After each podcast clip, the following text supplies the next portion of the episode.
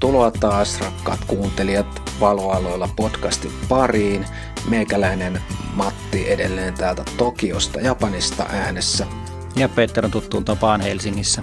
Tänään meillä on aiheena tietenkin meikäläisen matkakuulumiset tuttuun tapaan, mutta sitten vähän puhutaan tuosta Instagram, Instagram-appi, siihen tuli uusi potretti kamerasovellus, joka tekee semmoisen pehmeän taustan ja spotaa vähän Black Magicin uudesta leffakamerasta, jonka hinta on aika houkutteleva niin spekseihin nähden. Ja, ja fotokinasta tietenkin puhutaan, kun siinä muuttuu vähän nuo aikataulut ja muutenkin jotain huhuja ollut, että ihan kaikki valmistajat ei enää ole kiinnostuneita siitä.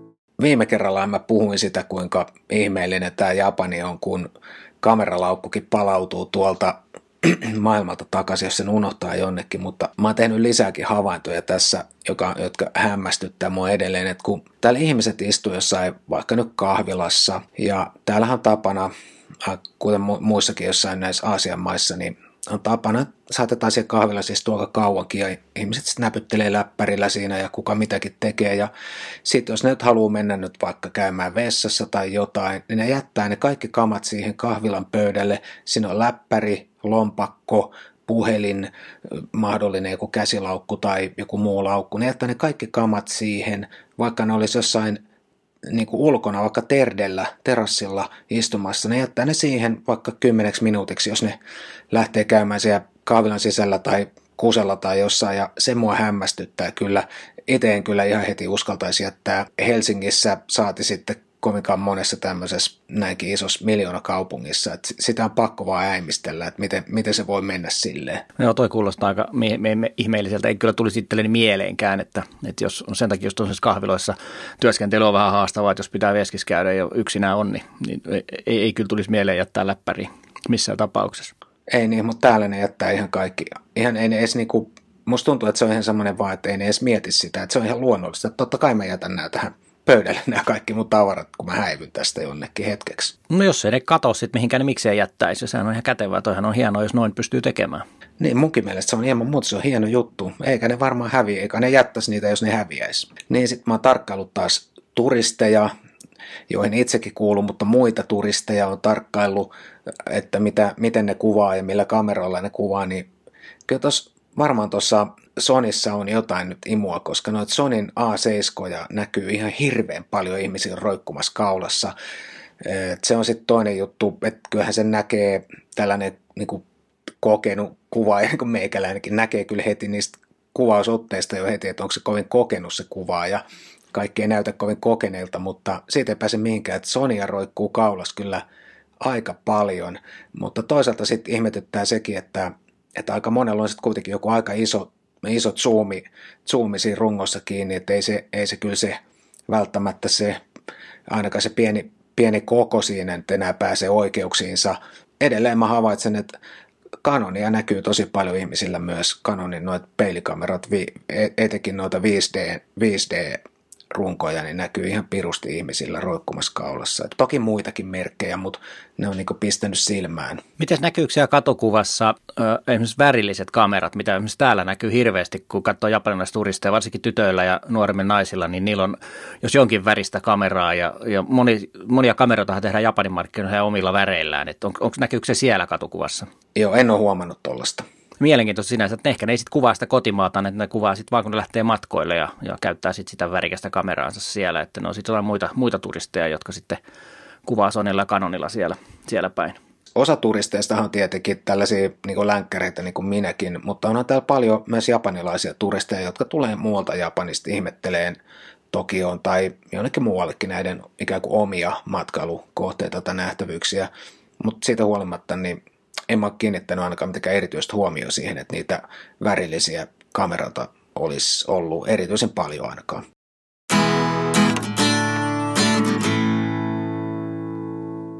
Instagram-sovellukseen tuli uusi kameraominaisuus, sellainen eräänlainen niin potrettimoodi, että se tekee semmoisen pehmeän taustan ja mä sitä testasinkin tuossa pikaisesti tänään, otin itsestäni tuossa aamu, aamuvirkkuna kuvia heti tuossa noin ja kyllä se toimii jotenkuten, mutta kun mä vertasin se tuohon iPhone 10 siihen oman niin selfie-kameran potrettimoodiin, niin kyllä se iPhonein kamera teki selkeästi parempaa jälkeen, oikeastaan yllättävän siistin näköistä jälkeen, jopa meikäläisen, meikäläisen lärvi näytti ihan hyvältä siinä ja siihen tulokseen mä tulin, että se pehmeä tausta näyttää kyllä niin hito hyvältä, että mä en yhtään ihmettele, että miksi ihmiset haluaa semmoisen kuviinsa. Joo, se mikä on tietysti kiinnostavaa on, että se Instagramin hommahan on tehty niin, että se toimii yhdellä yhdellä kameralla ja se on jonkunnäköinen todennäköisesti joku hahmon tunnistus ja sitten tunnistaa ikään kuin pään reunat ja sumentaa kaiken muu ja se ilmeisesti näyttää enemmän kuitenkin niin kuin Gaussian blurrilta kuin, kuin niin sanotusti depth of fieldiltä, eikö vaan? No sehän siinä olikin, että se Instagramin appi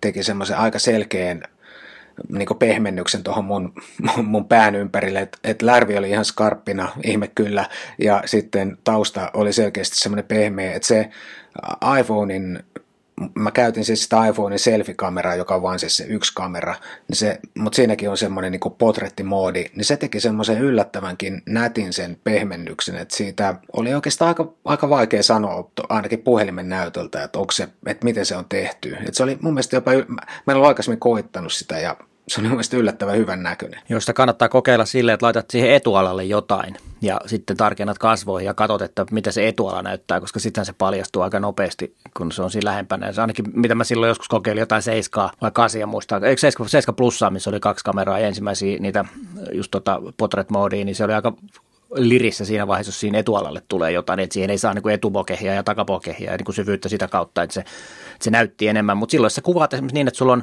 tausta hirmu kaukana, niin silloinhan se periaatteessa toimii ihan, ihan niin kuin oikeakin kamera tavallaan, että samalla lailla se menee. Sitten tietysti jos sulla on joku, joku seinä siinä niin kuin ihan vieressä, joka, jossa se pitäisi se epäterävyys niin kuin liukua enemmän sinne taaksepäin, niin silloinhan se ei oikein toimi. Mutta, mutta mun mielestä noin äärimmäisen kiinnostavia, niin kun me ollaan täällä ennenkin tästä puhuttu, niin noin kun tuosta kehittyy, niin kyllä se on, kyllä se on niin kuin hyvä asia. Ei, siinä, ei sille mihinkään pääse. Joo, mä oon samaa mieltä. Siis ihan seistin näköistä ja taidan ottaa selfie-kuvia enemmän tästä lähtien. Näytti, näytti niin piru hyvältä. no, Savroit pääsee nyt vauhtiin sitten noiden selfien kanssa, että nyt on varmasti niin Sulantofi ja matkustamo täynnä niitä varmaan sitten jatkossa vai? Öö, no katsotaan nyt, mennään seuraavaan, mennään seuraavaan aiheeseen. Selvä, joo, ehkä, ehkä se on parempi.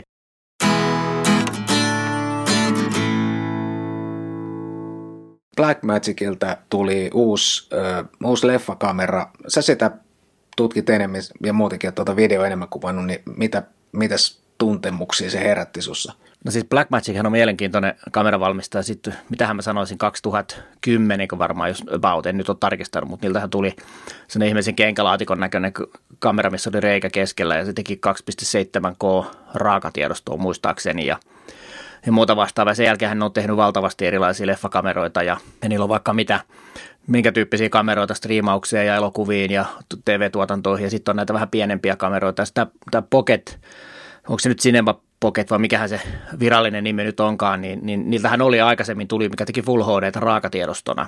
Ja sehän oli siinä mielessä vähän epäonnistunut versio, että siinä akun kesto oli aivan kun suurin piirtein 15 minuuttia pystyi kuvaamaan ja niin poispäin. Ja, ja nyt tuolla NABissä juuri pari päivää sitten julkaisi tämän uuden version tästä, joka tekee siis 4K, 60 freimiä sekunnissa Cinema DNG, eli niin sanottua raakavideoa. Ja, ja sitten siinä on XLR, täyskokoinen HDMI, ja viiden tuuman kosketusnäyttö ja mitä kaikkea muuta. Ja sitten siinä oli vielä sellainen mielenkiintoinen, että siinä on USB-C-liitin, jolla sä saat suoraan esimerkiksi nopealle SSD-levylle sitä videoa kuvattua, jolloin sulla on niin periaatteessa tallennusmateriaalina on aika rajaton määrä.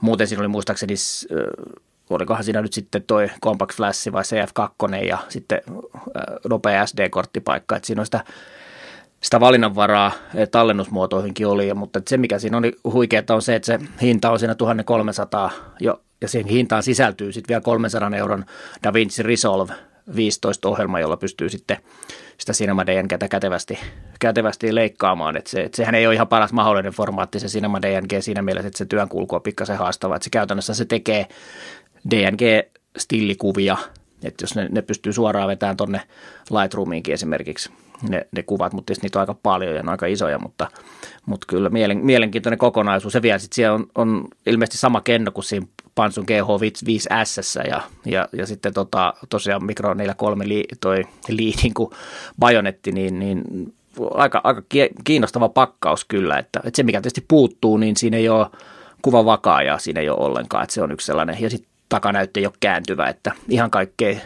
ei silläkään kuitenkaan hinnalla saanut, mutta melkein, että kyllä se kiinnostava on ja ihan varmasti tulee niin kuin Panasonicin suuntaan ja, ja noihin muihin, varmaan Sony, Sonyinkin jonkin verran, niin tulee painetta lyömään kyllä, kyllä tuon video osalta, että saa nähdä mitä, mitä he vastaavat sitten tässä asiassa. Niin se on kuitenkin ehkä vähän enemmän tarkoitettu tuommoiseen niin kuin isompaa tuotantoa, vähän niin kuin leffakäyttöön, niin siinä se kuvavakaaja ei ole niinkään olennainen, kun se kamera aika pieni osuus sitä tuotantokoneistoa kuitenkin, mutta semmoinen kysymys mulla heräsi tuossa, kun mä en ole niitä speksejä ehtinyt katsoakaan, mutta meneekö sitten USB-C-liittimen kautta tosiaan niin paljon dataa, että se 4K-raakavideokin mahtuu ikään kuin menee siitä. Näin mä ymmärsin, mutta en nyt täytyy tarkistaa. Se nyt en ole sata varma, mutta näin ymmärsin. Joo, okei, okay, mielenkiintoista.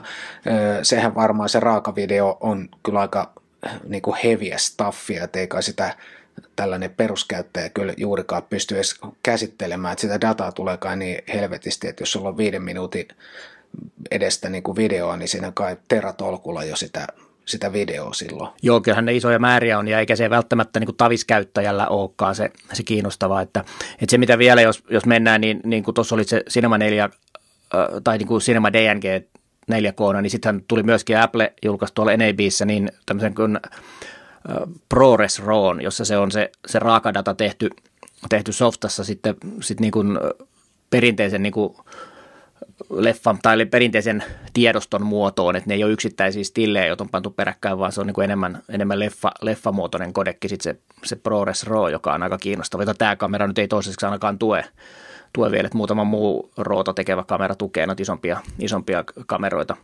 Mutta sekin on mielenkiintoinen tiedoston muoto, että sekin varmaan jossain vaiheessa tulee vielä sitten näihin, näihin tämmöisiin pienempiin ja halvempiinkin järkkäriin, jotka tekee videoa just, just nimenomaan. Ja niin kuin sanoit, niin, niin toikin, tuo vakaajan puute, niin, niin se todennäköisesti ei kovin monelle ole mikään ongelma, koska sitä tosiaan käytetään, käytetään niin C-kamerana, jossa laitetaan johonkin pieneen tilaan jossain autossa tai hansikas lokeroihin ja tämmöisiä, jossa sitten voidaan sitä käyttää, käyttää kun luukku avataan ja muuta kaikkea tämmöisessä käytössään se on varmasti tulee olemaan ihan, ihan killeri ja sehän ei taas, taas jos ajattelee leffatuotantoa ja leffakameroita, niin joku tuonne 1300 euron kamera, niin ei se maksa mitään. Semmoinen tuotantoyhtiö ostaa kymmenen niitä, jos ne haluaa, että, että ei se siinä mielessä ole mikään, mikään iso ongelma.